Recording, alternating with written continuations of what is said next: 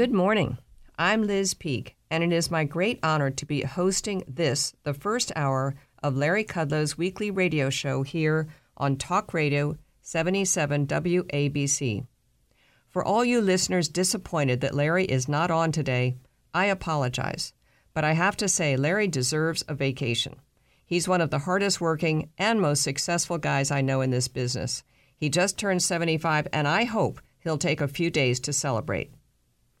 So today, we're going to have a great show. In this next hour, I'll be talking to John Kilduff, founding partner of Again Capital and founder of the Kilduff Group, about the next Biden crisis about to overtake our country a looming energy crisis. We've had the Biden border crisis, the inflation crisis, the baby formula crisis, and now an energy crisis. It didn't have to be this way. Already, there are some 20 million Americans behind on their utility bills. The worst is yet to come, and a lot of the blame lies on the ideologues driving policy in the Joe Biden White House. We'll get John's take on the looming natural gas shortage and what it means for you, the consumer. Next up, we'll talk with Leora Levy, the Republican candidate who won the primary battle to face off against Connecticut Senator Richard Blumenthal in November. Many of you probably don't know Leora. She's an American First warrior and first time politician. I can't wait to hear how she'll try to eject the noxious and profoundly dishonest Blumenthal from his seat. Finally, we'll visit with Nicole Malliotakis, who represents New York's 11th District in Congress, covering much of Staten Island and southern Brooklyn. Nicole is a fierce fighter against the woke big government policies of the Joe Biden White House and will face off against Max Rose again in November.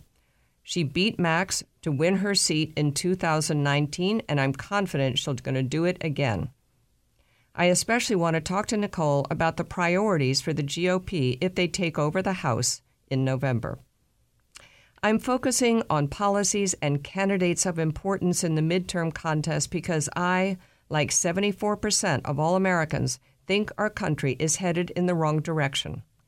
From the humanitarian disaster at our southern border, where some 2 million people are expected to enter our country illegally just this year, to rampant crime in Democrat led cities like New York, to the rising cost of living, which is squeezing hardworking Americans, to out of control spending, which will make inflation even worse, it is hard to find much that is going right in Joe Biden's America.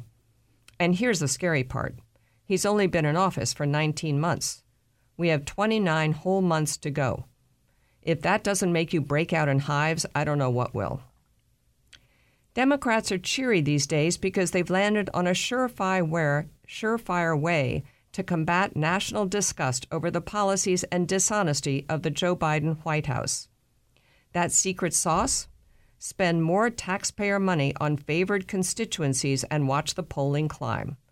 Under Biden, we've had the Democrat only $1.9 trillion American Rescue Plan, which even some Democrat economists agree lit the flames of inflation the bipartisan $1.1 trillion infrastructure bill, the $240 billion CHIPS bill, which is supposed to boost our semiconductor industry, but which dedicates only about 50 billion of that 240 billion to that end.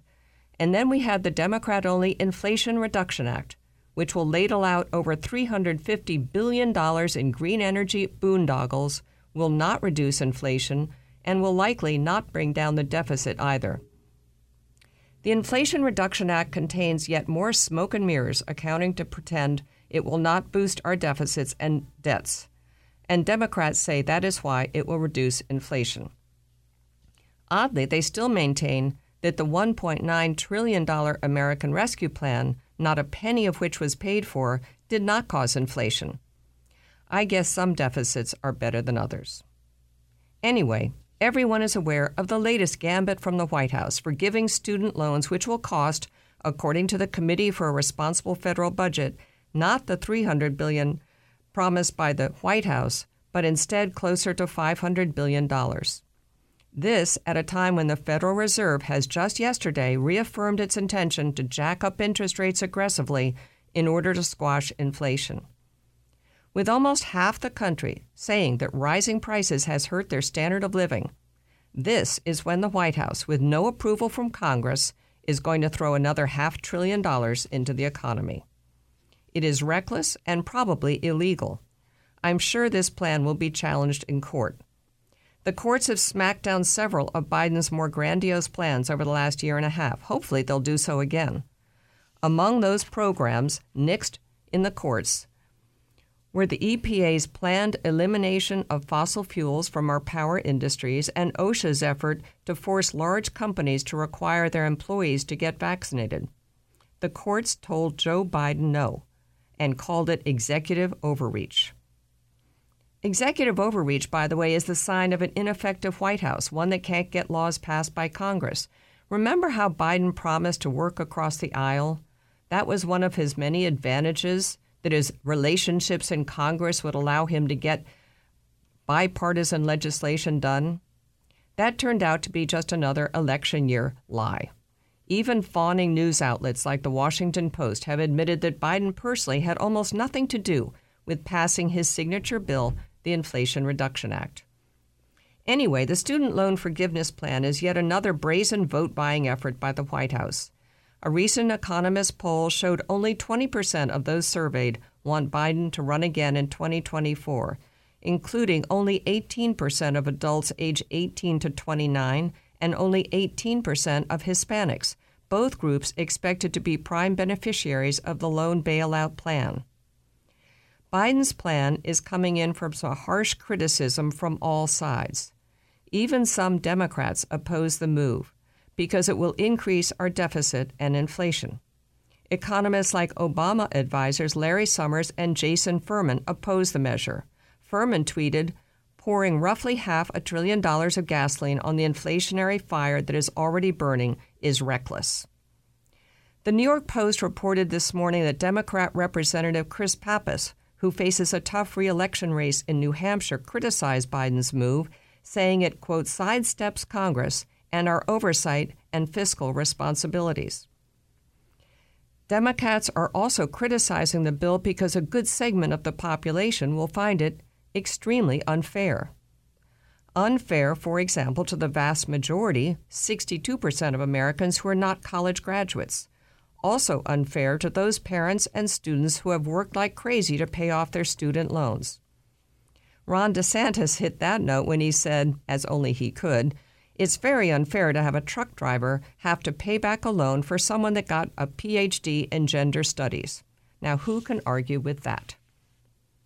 A Penn Wharton analysis showed that about 70% of the debt being forgiven is held by families in the top 60% of the income distribution ladder.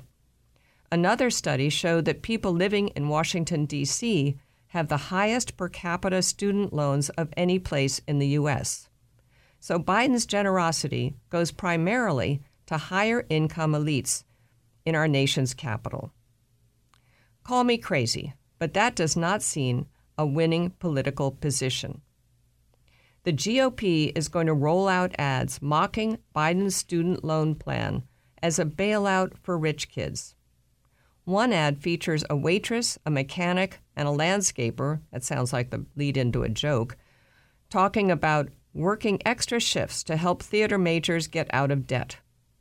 It's aimed at blue collar workers in swing states like Ohio, where Democrat Representative Tim Ryan is running for the Senate seat being vacated by Bob Portman against Republican J.D. Vance. Ryan says the bailout plan sends, quote, the wrong message to Americans having a hard time paying their bills. I think he's right. But I also think that the student loan move is another sign that Democrats have abandoned middle class America. It's like the Inflation Reduction Act, which spends $300 billion plus combating climate change. Is that really the top priority of blue collar Americans? I don't think so. I want to add one more thing. Axios reported this morning that Biden's education department is completely unprepared to roll out this program. The education department doesn't have income data for most of the 43 million Americans eligible for forgiveness. In other words, 35 million Americans will have to submit this information in order to get their loans repaid. Meanwhile, reminding us of the Obamacare rollout, the studentaid.gov website crashed after the announcement, unprepared to deal with a surge in interest. The White House hasn't released yet the website where people can apply. So far, this program is not going well. It's been under researched and underprepared by the Biden White House, which does not surprise me at all. In a few minutes, I'll be talking with an expert on energy who can explain to us why Biden promised to double our exports of natural gas through LNG exports to our allies in Western Europe to help them with their mounting energy costs, but never conferred with the industry executives who might actually make that happen. Biden is unprepared, he's not serious, and once again, his policies make almost no sense at all to the average American. Thank you for joining me this morning. I hope to uh, hear from you. I'm at Twitter at Liz Peek, uh, and I would be happy to uh, ask the, our guests any questions that you might have. So please feel free to tweet me over the next uh, remaining minutes, and I will be very interested in what you have to say. Thanks so much. And now we will take a short break before coming back to talk about natural gas. Thank you. Some places take you away, some bring you together. Marathon does both. Marathon is Florida's family key with something for everyone. You'll find museums and wildlife refuges, wide open beaches, miles of warm, clear water, and the historic Seven Mile Bridge. For more about Marathon and the latest safety protocols, visit flakeys.com/marathon.